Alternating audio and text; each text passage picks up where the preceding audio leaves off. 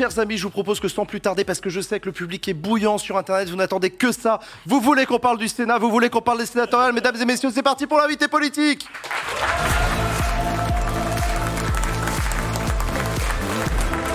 J'accueille sur ce plateau et j'ai le grand plaisir d'accueillir sur ce plateau le plus jeune sénateur de l'histoire de la, République, de la France, du pays, du monde, Rémi Cardon, Rémi Cardon, qui s'installe à côté de moi.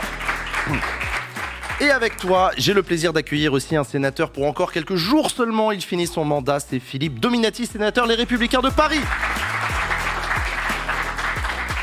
Bonjour Philippe Dominati, bonjour Rémi Cardon, vous n'êtes pas tout bonjour. seul. Nous sommes également en visio avec une sénatrice, c'est Christine Lavarde, sénatrice Les Républicains des Hauts-de-Seine. Christine Lavarde, est-ce que vous m'entendez? Oui, bonsoir. Bonsoir Christine Lavarde, merci beaucoup d'être avec nous sur le plateau euh, de Backseat. Donc voilà, tous les trois, on voulait faire une émission spéciale sénatoriale dans cette émission Backseat, puisque euh, Adèle l'a un peu dit rapidement, mais ce week-end, euh, c'est les élections sénatoriales qui auront lieu ce dimanche, une élection très particulière, une élection dont on parle peu, et ce pour deux raisons. Euh, parce que vous ne votez pas, c'est une élection indirecte, ce sont les grands électeurs, on va en parler, euh, qui votent. Et deuxième raison, et ça aussi on va en parler, parce que le Sénat dans l'ordre des institutions est un peu moins importante que l'Assemblée nationale puisqu'elle ne peut pas, le Sénat ne peut pas faire et défaire des gouvernements euh, en Ve République. Mais pour autant, ça reste une institution particulière, intéressante, et je suis ravi de vous accueillir sur ce plateau. Rémi Cardon, j'ai oublié de le préciser, euh, vous avez été élu à 26 ans, c'était euh, il y a trois ans, et, et vous êtes euh, sénateur socialiste du Calvados, je dis pas de bêtises. Non, de la Somme, de la Somme. Somme. Ouais, de la Somme, pardon. Arthur Delaporte. Le... Oui, c'est de la porte du. Non, pardon, pardon, pardon, autant pour moi. Rémi Cardon, donc voilà. Euh, je le disais, plus jeune sénateur, élu à 26 ans, j'avais déjà eu l'occasion de vous interviewer. Euh, à l'époque, je faisais une émission sur Public Sénat. Euh, trois ans après cette interview, trois ans d'exercice en tant que sénateur, comment ça va? Comment, on est, comment ça va quand on est sénateur à 29 ans? Eh ben, en, forme. J'ai commencé d'ailleurs le titre de mon bilan de mi-mandat, puisque c'est bah ouais. va sortir dans quelques semaines. Jeune sénateur, et alors Voilà. Donc j'explique euh, toutes mes actions dans mon département au Sénat. Et donc, euh, voilà, c'est pas une question d'âge, c'est une question de volonté politique euh, et d'engagement. Et donc, j'ai fait déjà un certain nombre de propositions de loi, de rapports euh, sénatoriales. Donc, euh, j'essaye de, de prouver que c'est pas une question. Il faut, il faut Mhm. pas 40 ans euh, de, ou un CV long comme. euh, Moi, j'en sens pas ouais, pour devenir sénateur pour devenir et pour sénateur, travailler. il faut tout simplement, c'est une question de volonté et d'ancrage, d'ancrage territorial, parce que effectivement, à l'âge de 15 ans, j'ai commencé très tôt aussi à, à m'impliquer Au dans niveau la vie local. locale, ouais. euh, dans le milieu associatif et politique dans, dans le département de la Somme. Alors, particularité, Rémi Cardon, vous êtes dans l'opposition sénatoriale, puisque en tant que socialiste, vous siégez à gauche, et que la majorité sénatoriale, depuis, sa- sauf exception rare, depuis les années 70, est bien à droite. Euh, Philippe Dominati, vous êtes sénateur Les Républicains de Paris. Et je le disais en introduction, euh, bah, c'est vos derniers jours, là. Oui, oui, tout à fait. Vous ne vous représentez pas. Non, Vous ne vous représentez pas et vous allez quitter euh, le Sénat après combien de mandats? Trois mandats. Après trois mandats successifs, un mandat c'est six ans. Euh, il y a une a année eu- exceptionnelle où on a siégé 7 ans, donc ça fait 19 ans. Ça fait exactement 19 ans euh, de mandat. Euh, vous aussi, vous quittez le mandat dans quel, euh, le, Sénat dans quel état d'esprit? Dans un très bon état d'esprit. Je pense que d'abord le Sénat est une institution nécessaire, mal connue, Mm. mais nécessaire pour équilibrer, je dirais, les débordements qui ont lieu souvent à l'Assemblée nationale. Deuxièmement, euh, au Sénat, il n'y a jamais de majorité par un seul groupe ou une seule formation politique. Vrai. contrairement à l'Assemblée nationale, sauf en ce moment, mais euh, d'une manière générale, à l'Assemblée, un seul groupe peut avoir la majorité. Au Sénat, on doit travailler d'une manière plus consensuelle Mm. et on n'a pas la pression, je dirais, de l'opinion publique parce que les sujets arrivent très souvent un peu décalés par rapport aux événements. Et donc, euh, c'est un Ouais. travail, je dirais, de pas une session de rattrapage, mais une sorte de cours d'appel de ce qui est fait à l'Assemblée nationale. On va continuer à en parler. On est aussi, donc je le disais, avec Christine Lavarde. Alors vous, Christine Lavarde, vous êtes également sénatrice Les Républicains, mais vous, vous êtes en campagne actuellement même pour euh, votre réélection, euh, peut-être dimanche euh, prochain. Comment on fait campagne quand on est sénatrice? En campagne très active, puisque vous voyez que je suis avec vous euh, ce soir. Bah, Bah, bah, En campagne, euh, on va voir les grands électeurs. Alors après, tout dépend de son département d'élection.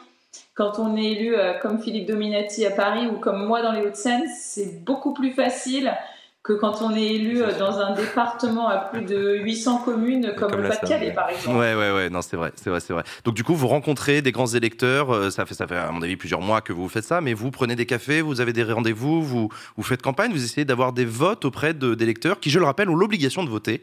Les grands électeurs, le vote est obligatoire. Dimanche, ils devront aller euh, en préfecture, sinon il y a une amende euh, qui leur pend au nez. Euh, donc, vous essayez de les séduire, mais avec quel type d'argument est-ce qu'on séduit les grands électeurs qui sont, je le rappelle, des élus locaux?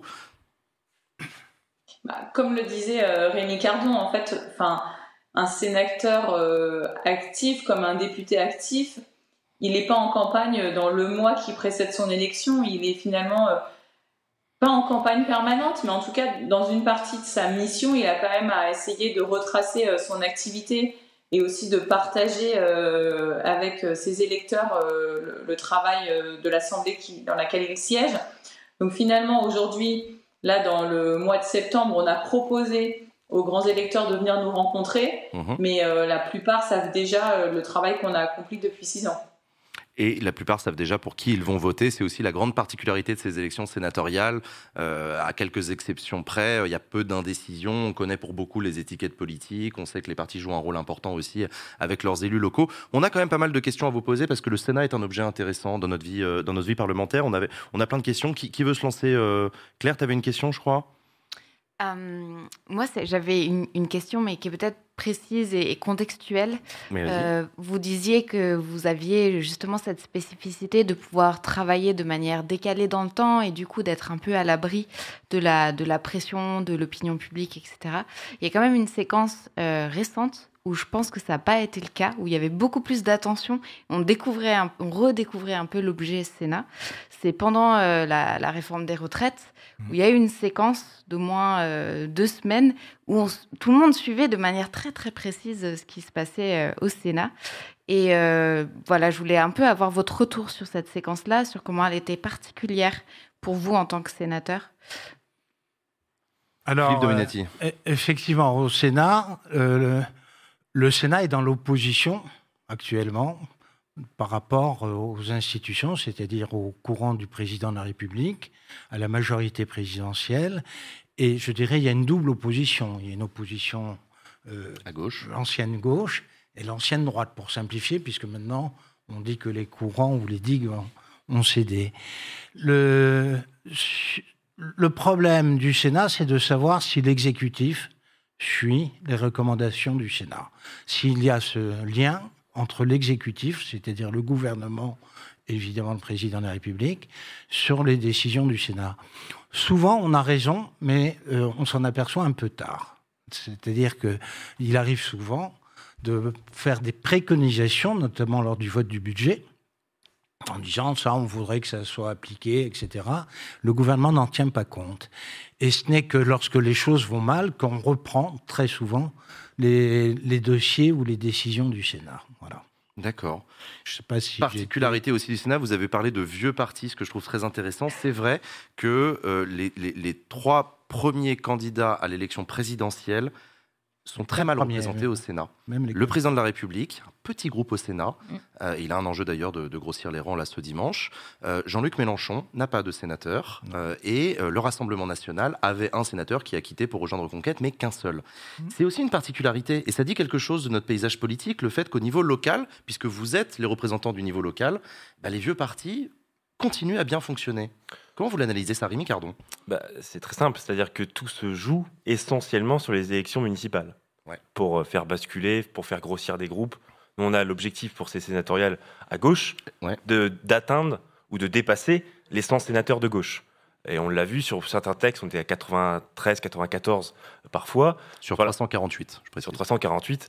Euh, Sur la réforme des retraites, ce qui était drôle, c'est que chaque semaine, il y avait des, des sénateurs et sénatrices euh, LR ou centristes parfois qui revenaient sur leur vote de l'article 7 pour euh, peut-être euh, déculpabiliser de l'acte qu'ils avaient effectué euh, pendant ces, ces débats, euh, notamment le, le, départ, le départ à, à l'âge euh, 64 ans. 64 ans. En réalité, moi je pense que euh, l'essentiel, et c'est ça qui est beaucoup plus sain, je trouve aussi au Sénat, c'est que ça vient du bas. Ça vient de la, des, des élections Ah oui, municipales. Et ensuite, il y a un représentant de tout de façon horizontale, puisque moi je suis sénateur de la Somme, il n'y a, pas- a de circonscription. Moi, Ouais. c'est euh, les 772 communes de la Somme. Mm. mes grands électeurs, c'est les 1824 qui, sur lesquels il y a eu une orientation pour tant de voix pour moi, et donc j'ai atteint un quotient qui me permettait d'avoir un siège. donc globalement, ce qu'on y retrouve, c'est que le, il y a une incarnation d'une assemblée des territoires. Et ça se voit dans les accents chantants, parfois au Sénat aussi, quand même.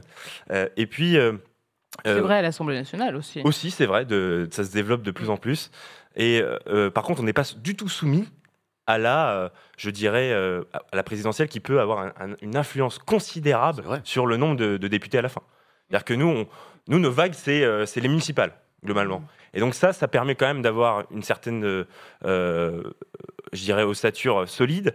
Et puis, moi, par contre, je m'inquiéterai demain si un jour, il y a un groupe euh, du RN, du Rassemblement national au Sénat, ça voudra dire qu'il y aura un ancrage fort, puissant sur certains territoires, et là, il faudra s'inquiéter de plus en plus. Et on voit la progression monter progressivement. C'est vrai qu'on la voit monter. Le Rassemblement national, je l'ai dit, performe peu au niveau local, mais s'implante de plus en plus, notamment dans le Nord et, euh, dans le Pas-de-Calais en, particulier, et euh, dans le et, dans le Sud. Sur, sur, la Côte d'Azur. Donc oui, effectivement, c'est, mais c'est aussi ça. Le Sénat n'est qu'un reflet de la réalité territoriale. Donc euh, la, logique voudrait que le Rassemblement national gagne des sénateurs. Euh, on ne sait pas combien ils en attendent d'ailleurs là pour cette élection, mais pas beaucoup. Pas de quoi faire un groupe. J'espère. Enfin, on ne sait pas. Non, non, mais on, verra. Mais voilà. Léa, tu avais une question, vas-y. Pour euh, continuer dans cette logique de, de relation avec l'exécutif de manière plus globale, vous avez tous les deux connu finalement un mandat d'Emmanuel Macron avec une majorité très solide à l'Assemblée nationale. depuis peu, depuis un an à peu près, cette majorité est clairement beaucoup moins solide. Est-ce que vous avez le sentiment que finalement euh, le Sénat a changé son rapport avec l'exécutif de fait, étant donné que la majorité présidentielle à l'Assemblée nationale est très difficile à sécuriser? On voit par exemple sur le projet de loi immigration qui va être à nouveau débattu depuis le Sénat, qui va être finalement la Chambre qui va ouvrir les débats sur euh, ce projet de loi qui est finalement euh, dans les tuyaux depuis un certain temps. Est-ce que vous avez le sentiment que le rapport avec l'exécutif a changé? Oui, puisque le rapport de, les rapports de force ont changé. Et donc, c'est la raison pour laquelle le gouvernement a besoin de tester par le Sénat en premier pour regarder où, où est le curseur sur la mmh. majorité LR.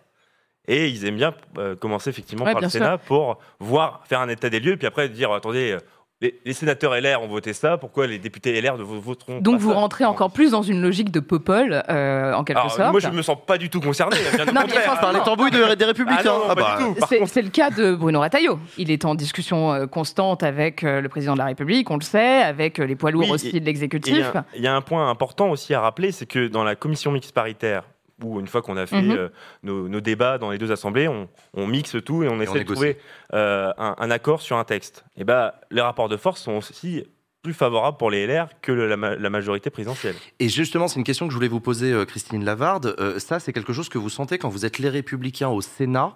Vous avez un poids particulier sur ce qui peut se jouer à l'Assemblée nationale. On sait que les Républicains, c'est un enjeu majeur à l'Assemblée nationale pour Emmanuel Macron. Il en a besoin pour trouver des majorités, ces fameuses majorités de projets.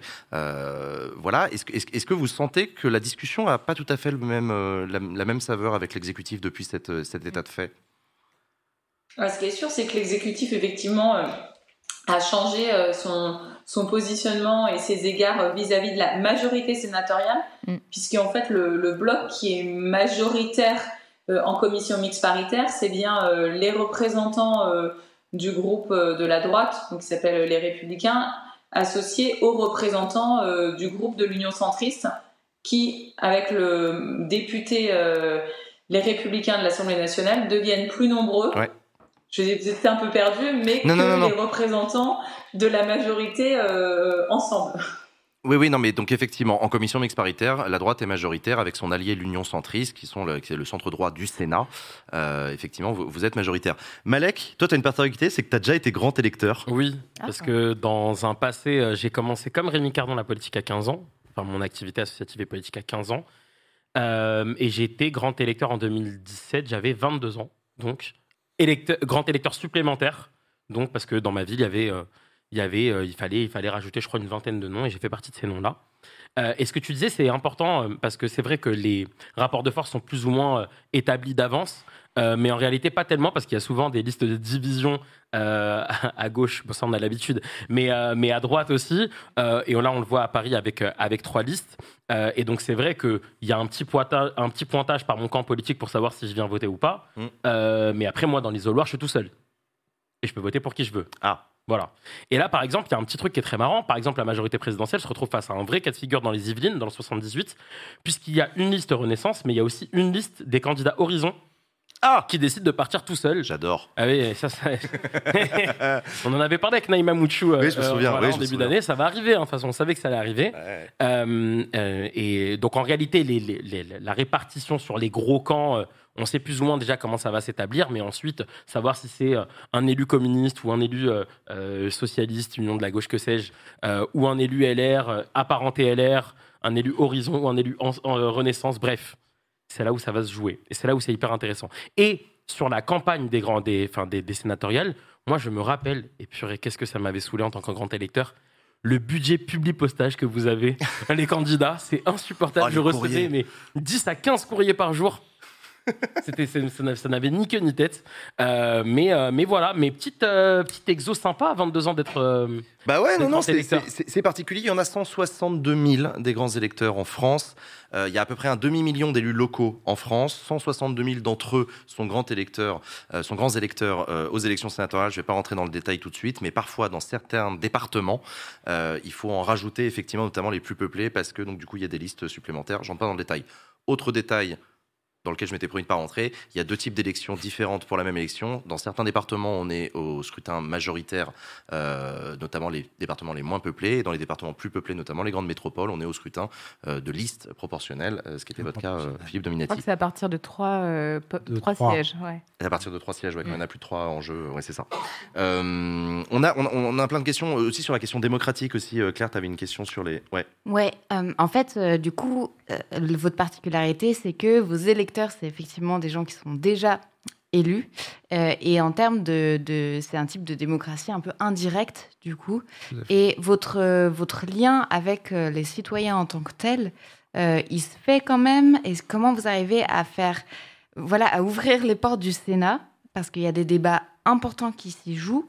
L'articulation avec le pouvoir exécutif, vous en avez parlé, il est, enfin, ça détermine plein de choses qui, euh, qui se cristallisent en termes de politique publique.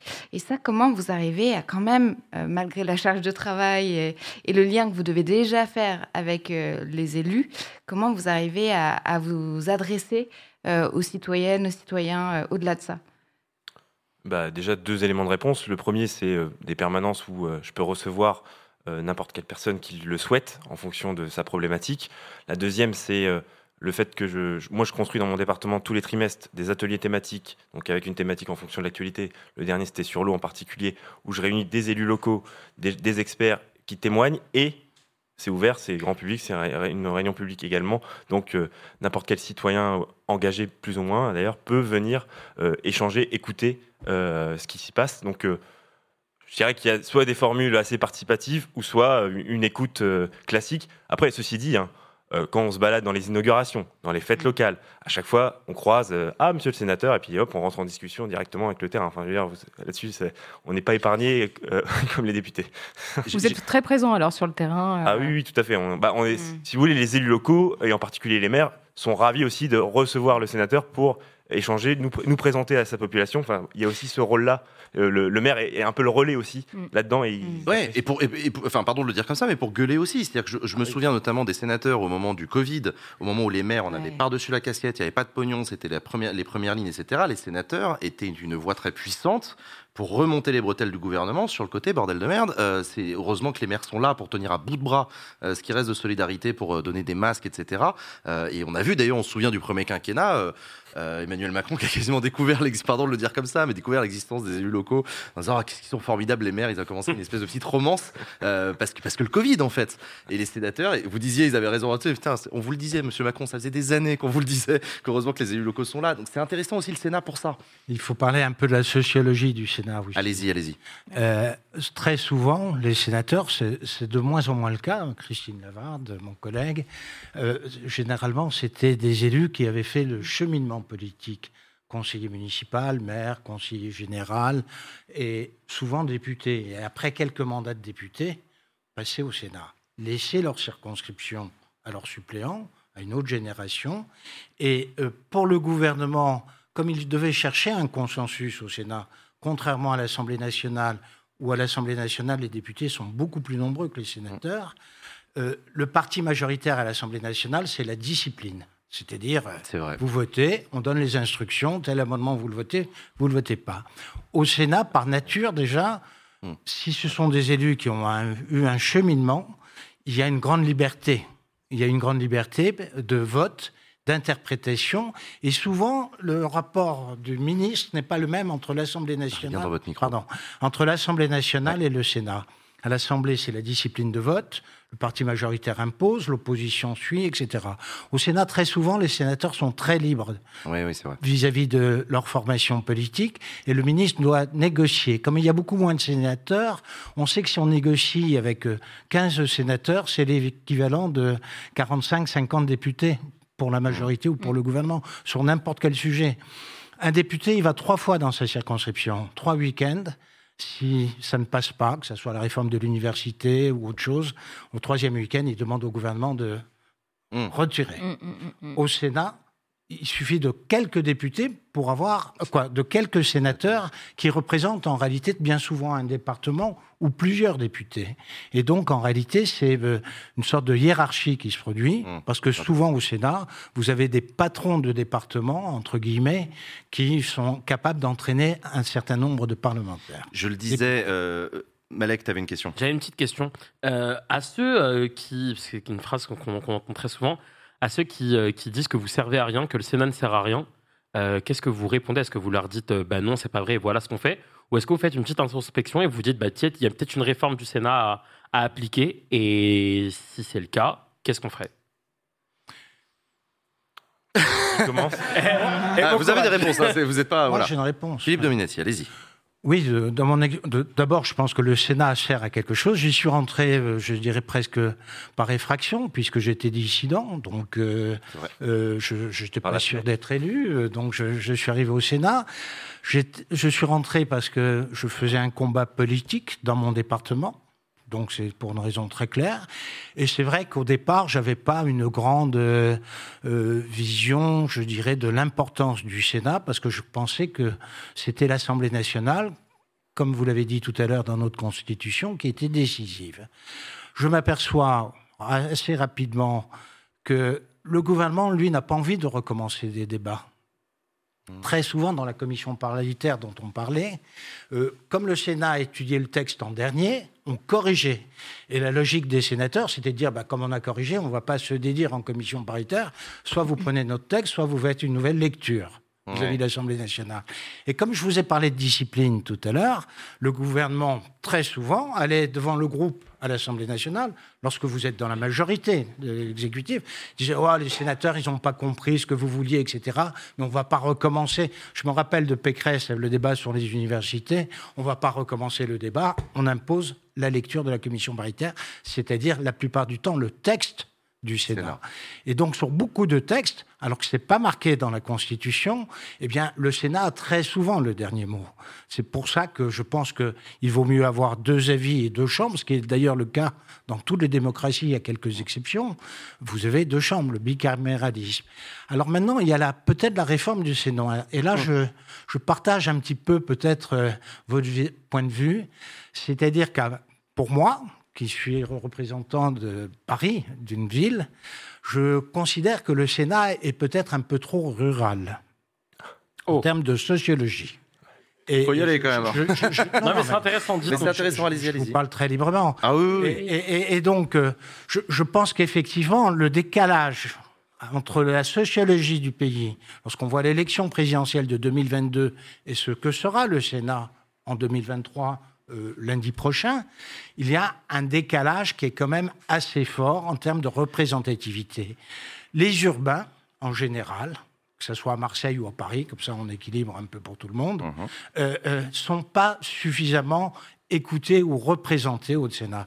D'ailleurs, moi, j'étais à la commission des affaires économiques avant. Je, dirais, euh, une grande partie des débats, c'était l'agriculture, la pêche, etc., le prix du lait. Euh.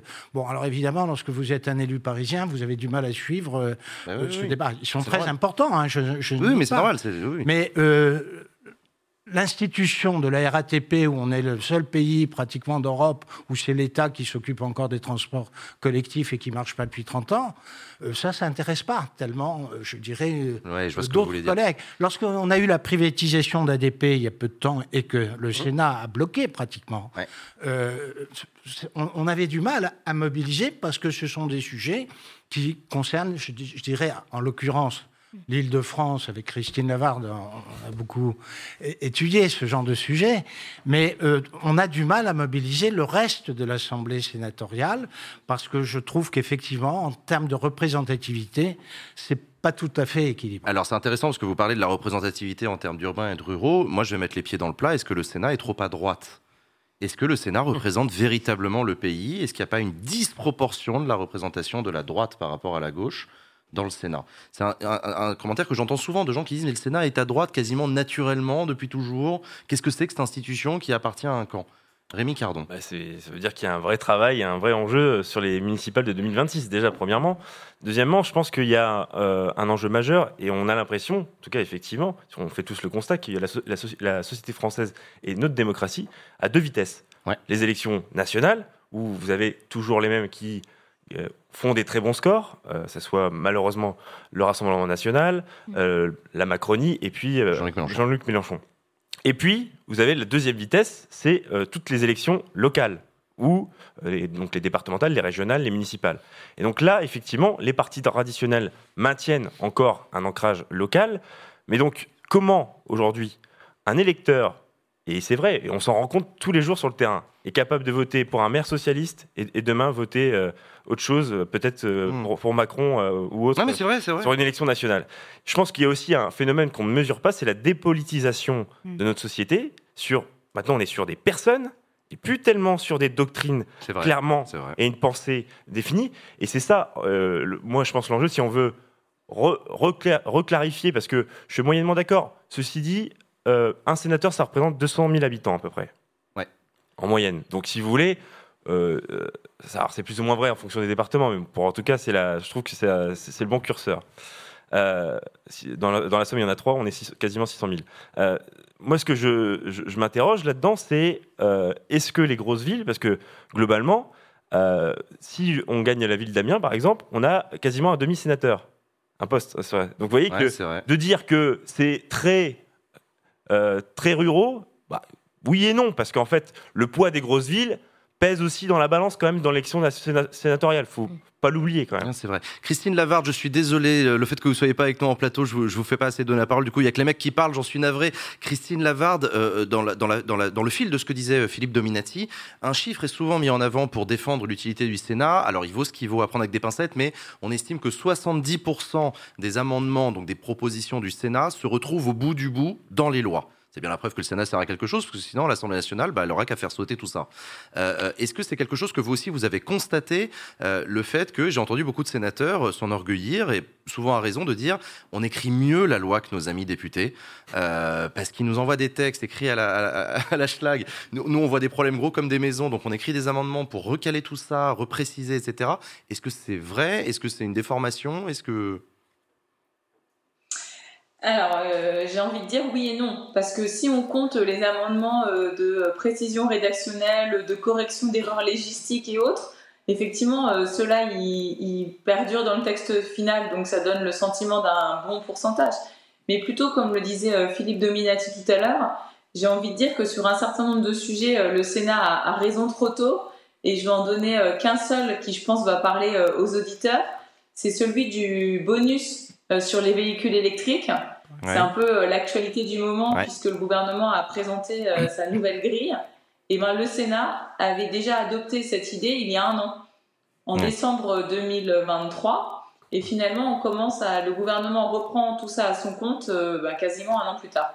et on pourrait citer d'autres exemples. Du gouvernement Donc dès qu'on avance un peu sur le fond, sur des idées un peu novatrices, bah non, on a raison, mais ça serait quand même mieux si c'est la majorité qui reprend son compte. Ouais, d'accord, je, vois, ce que vous voulez dire. Vous vous faites piquer votre travail et, c'est pas une question d'orgueil, mais c'est une question de. C'est la preuve qu'en fait, il aurait suffi de vous écouter il y a un an et, vous l'aviez déjà proposé. Euh, j'avais déjà entendu des arguments euh, similaires au moment de la taxe carbone. Quand les Gilets jaunes sont arrivés, beaucoup de sénateurs ont dit Putain, on vous l'avait dit, les gars. On mm. vous l'avait dit, nous on le sentait, hein, ça, montait, on voyait bien euh, le prix du carburant, etc. Et, et, ça revient à cette discussion sur l'élite déconnectée que pourrait présenter la Macronie euh, à ce moment-là et des sénateurs plus proches du terrain qui, disent Non, mais il faut nous écouter de temps en temps parce que mm, mm. quand on vous dit que vous faites une connerie, vous en faites une grosse. Léa Oui, j'avais une question, moi, sur euh, l'autre rôle du Sénat, parce qu'on parle souvent de, du rôle de, faire la loi quand on parle du, du Parlement. On oublie souvent du contrôle du gouvernement, qui est un rôle très, très important et que, dans lequel je trouve que le Sénat s'illustre particulièrement bien, notamment à travers les diverses commissions d'enquête qu'il y a eu euh, au cours des années. Et, je trouve qu'il y a quand même une certaine hype, disons en quelque sorte, de ce, de ce rôle de contrôle du gouvernement de la part du Sénat. Vous, au quotidien, comment vous, vous le vivez? Parce qu'on comprend bien qu'effectivement, euh, euh, sur la partie législative, c'est plus compliqué. Il y a effectivement, je l'ai bien entendu, des, des, discussions en, CMP, qui, en commission mixte paritaire, qui permettent de faire pencher les choses dans la balance de, pour votre côté, mais le rôle vraiment de contrôle du gouvernement, c'est quelque chose qui est très bien euh, incarné, je trouve, par le Sénat, beaucoup plus que par l'Assemblée nationale. Comment vous eh expliquez ça? Peut-être bah, Madame la sénatrice? Christine Lavarde, vous voulez ah, répondre? Allez-y. Bah, comment on explique ça? C'est qu'effectivement, nous, déjà, on n'a pas de... On n'a aucun garde-fou, on peut vraiment euh, titiller euh, l'action sans jusqu'au bout. Hein. On n'a pas de lien avec, euh, avec la majorité, donc on n'a pas peur de la déranger euh, de, dans, nos investigations. Et on l'a vu euh, sur deux affaires qui ont fait quand même un petit peu de bruit, l'affaire Benalla et puis cette année le fonds Marianne. Mm. Oui, oui, oui, non, mais, non, mais c'est vrai, c'est vrai. Et puis par ailleurs, je, je le, le, le, dysfonctionnement de l'Assemblée nationale, vous le disiez tout à l'heure, la discipline, mm. les députés de la majorité doivent, et c'est particulièrement vrai avec Macron, tous leur poste et donc leur carrière politique à Emmanuel Macron. Donc va t'opposer à lui, euh, etc. Les sénateurs, vous ne devez rien à personne d'autre qu'à vos électeurs. Donc euh, le président qui va vous tordre le bras, il n'est pas encore né. Et ça, et ça aussi, c'est un argument important dans le côté euh, contre-pouvoir. On arrive déjà à la fin de, nos échanges. Ah vous avez trois profils très différents tous les trois.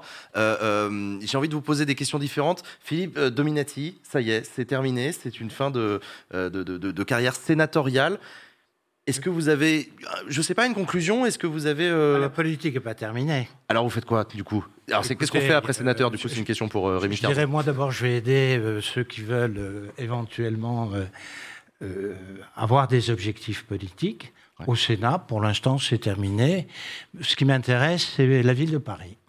Ok. Tout simplement. La ville de Paris. Je pense qu'il est nécessaire d'avoir une alternance pour la ville de Paris. Mhm. Pour ce faire, je pense que les schémas qui sont pris tactiques actuellement ne sont pas les bons pour proposer une alternance. Parler de, des schémas dans la droite, l'alternative à Hidalgo. Parce que la ville de Paris, c'est un peu comme une élection américaine.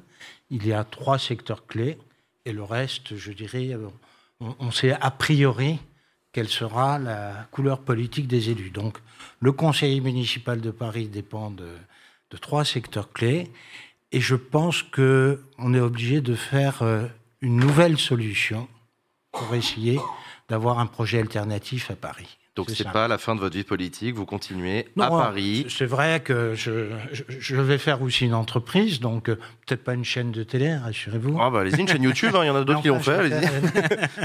non, j'ai aussi d'autres projets, mais euh, sur le plan politique, euh, donc au niveau local. Je, suis tombé dedans, euh, je dirais, assez ah jeune. Donc euh, il y a longtemps que je m'intéresse au sujet parisien. Sur la police municipale, euh, c'était un thème qu'on a développé pendant une vingtaine d'années, la réforme du statut de Paris aussi. sur un certain nombre de sujets, c'est une sorte de, de, de, vision politique et de passion politique. Et je sens très bien que si on reprend les mêmes et qu'on recommence, ça sera le même résultat. Rémi Cardon, mi-mandat, on le disait tout à l'heure, c'est six ans de mandat le Sénat, mais euh, on ne renouvelle que par moitié, donc tous les six ans comme ça, ça décale à chaque fois. Vous êtes au milieu de votre mandat, vous n'êtes pas euh, en danger dimanche soir, vous n'allez pas être euh, réélu ou pas réélu. Vous continuez, mi-mandat. comment vous voyez les trois prochaines années? Bah, Déjà, essayer peut-être d'intégrer le bureau du Sénat. ah ouais, ça aurait de la gueule. Pour essayer de, bureau du Sénat. voilà, de, faire des propositions et d'essayer de changer le Sénat aussi de l'intérieur. Euh, et puis également, euh, je dirais que moi, voilà, ma carrière politique, j'ai l'impression qu'elle fait que commencer. Donc, mais j'ai envie de vous dire, pour moi, la politique, c'est une aventure. C'est-à-dire que demain, s'il faut faire un projet entrepreneurial, je fais un projet entrepreneurial. Si je continue la politique, je continue la politique. Mais si vous voulez, je ne sais pas ce que je, vais faire dans 6 ans. 12 ans, 18 ans, enfin, je veux dire, on a le temps de voir venir. Mm. c'est un peu notre génération. D'ailleurs, on, un peu zapping, on change de, métier ou de, ou de projet euh, rapidement. Mais voilà, moi je suis très euh, détendu sur cette question euh, et, très ouvert et pour saisir les bonnes opportunités aussi. dans les prochaines années. Et Christine Lavarde, donc on termine avec vous. Je le disais, vous êtes candidate. Il vous reste que 48 heures de, de, de candidature. pas trop fatigué. On vous souhaite évidemment d'être réélu dimanche. vous le sentez bien? Oh oui, je suis optimiste. c'est la particularité aussi. Bah écoutez, merci euh, Christine Lavarde. Euh, courage, courage à vous pour ces derniers jours euh, de campagne et on suivra, on suivra les élections avec beaucoup d'intérêt. Il me reste plus qu'à vous remercier sincèrement tous les trois d'être venus sur le plateau de Backseat. Très heureux de vous avoir accueillis. Merci à vous.